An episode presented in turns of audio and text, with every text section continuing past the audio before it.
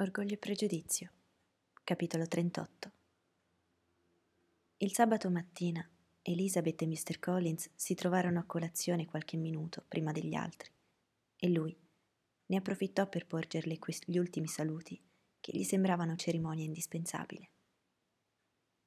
«Non so, Miss Elizabeth», disse, «se Mrs. Collins vi ha già espresso tutta la nostra riconoscenza per la vostra bontà nel venire da noi, ma sono sicuro che non lascerete la mia casa senza ricevere i nostri ringraziamenti. Il piacere della vostra compagnia è stato, vi assicuro, veramente sentito. Sappiamo come la nostra modesta dimora non abbia nulla da offrire. Il nostro semplice modo di vita, le nostre piccole camere, i pochi domestici e la mancanza di vita brillante deve rendere Hunsford molto noioso per una signorina come voi. Ma spero che crederete alla nostra gratitudine per la condiscendenza usataci e che saprete come abbiamo fatto tutto quanto era in nostro potere per impedire che vi annoiaste». Elizabeth si profuse in ringraziamenti e in assicurazioni di essere stata addirittura felice. Aveva passato 6 settimane di vero godimento e il piacere di stare con Charlotte e tutte le gentilezze ricevute facevano sì che era lei a dover essere grata. Mr. Collins fu soddisfatto e con più sorridente solennità continuò: «Sono veramente lieto di sentire che avete passato il tempo piacevolmente. Certo, abbiamo fatto del nostro meglio e poiché avevamo la fortuna di potervi introdurre nella migliore società e grazie agli inviti di Rosings di poter variare spesso la nostra umile vita casalinga, penso che possiamo lusingarci che la nostra permanenza a Hunsford non sia stata del tutto noiosa.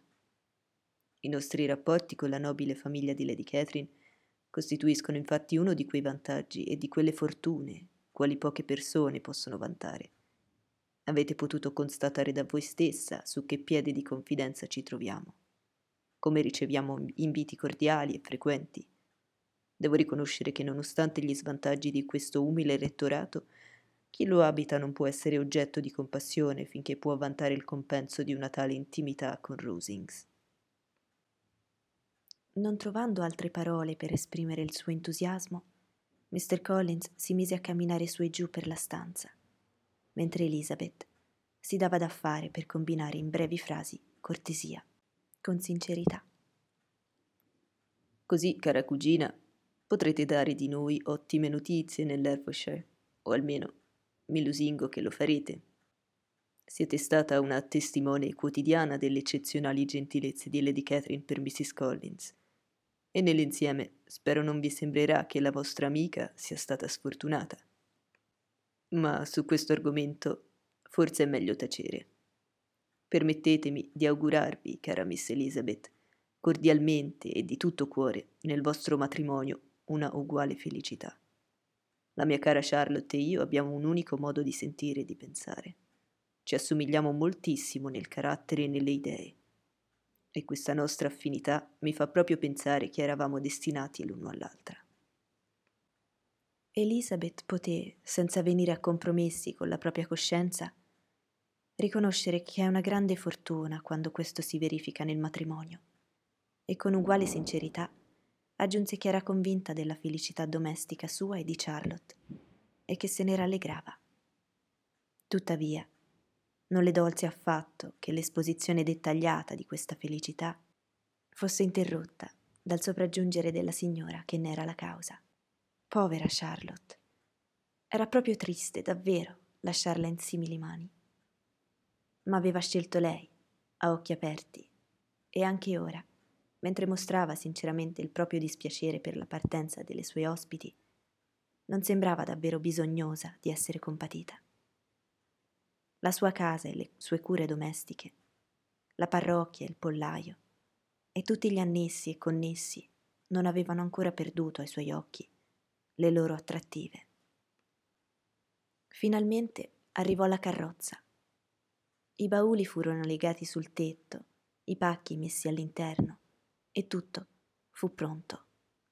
Dopo un affettuoso addio fra amiche, Elizabeth fu accompagnata alla vettura da Mr. Collins, che mentre percorrevano il viale la incaricò dei suoi rispetti per tutta la famiglia, non dimenticando di ringraziare ancora per tutte le cortesie ricevute a Longbourn nel passato inverno e di porgere i suoi omaggi ai signori Gardiner, benché non li conoscesse. Poi la aiutò a salire. Maria la seguì e lo sportello stava per essere chiuso quando improvvisamente Mr. Collins ricordò loro, con fare costernato, che avevano dimenticato di lasciare un messaggio per le dame di Rosings. Ma, aggiunse, sono certo che entrambe desiderate che siano porti a quelle signore i vostri umili omaggi, con i più grati ringraziamenti per la loro gentilezza verso di voi. Elizabeth non ebbe nulla da obiettare. Lo sportello poté essere chiuso e la carrozza partì. «Buon Dio!» esclamò Maria dopo alcuni minuti di silenzio. «Sembra solo un giorno o due che siamo arrivate, eppure quante cose sono accadute!» «Anche troppe», rispose la sua compagna con un sospiro. «Abbiamo pranzato 9 volte a Rosings, senza contare che siamo state invitate altre 2 volte per il tè. Quante cose avrò da raccontare!» Elizabeth aggiunse in cuor suo: «Mai quante ne avrò da tacere io!»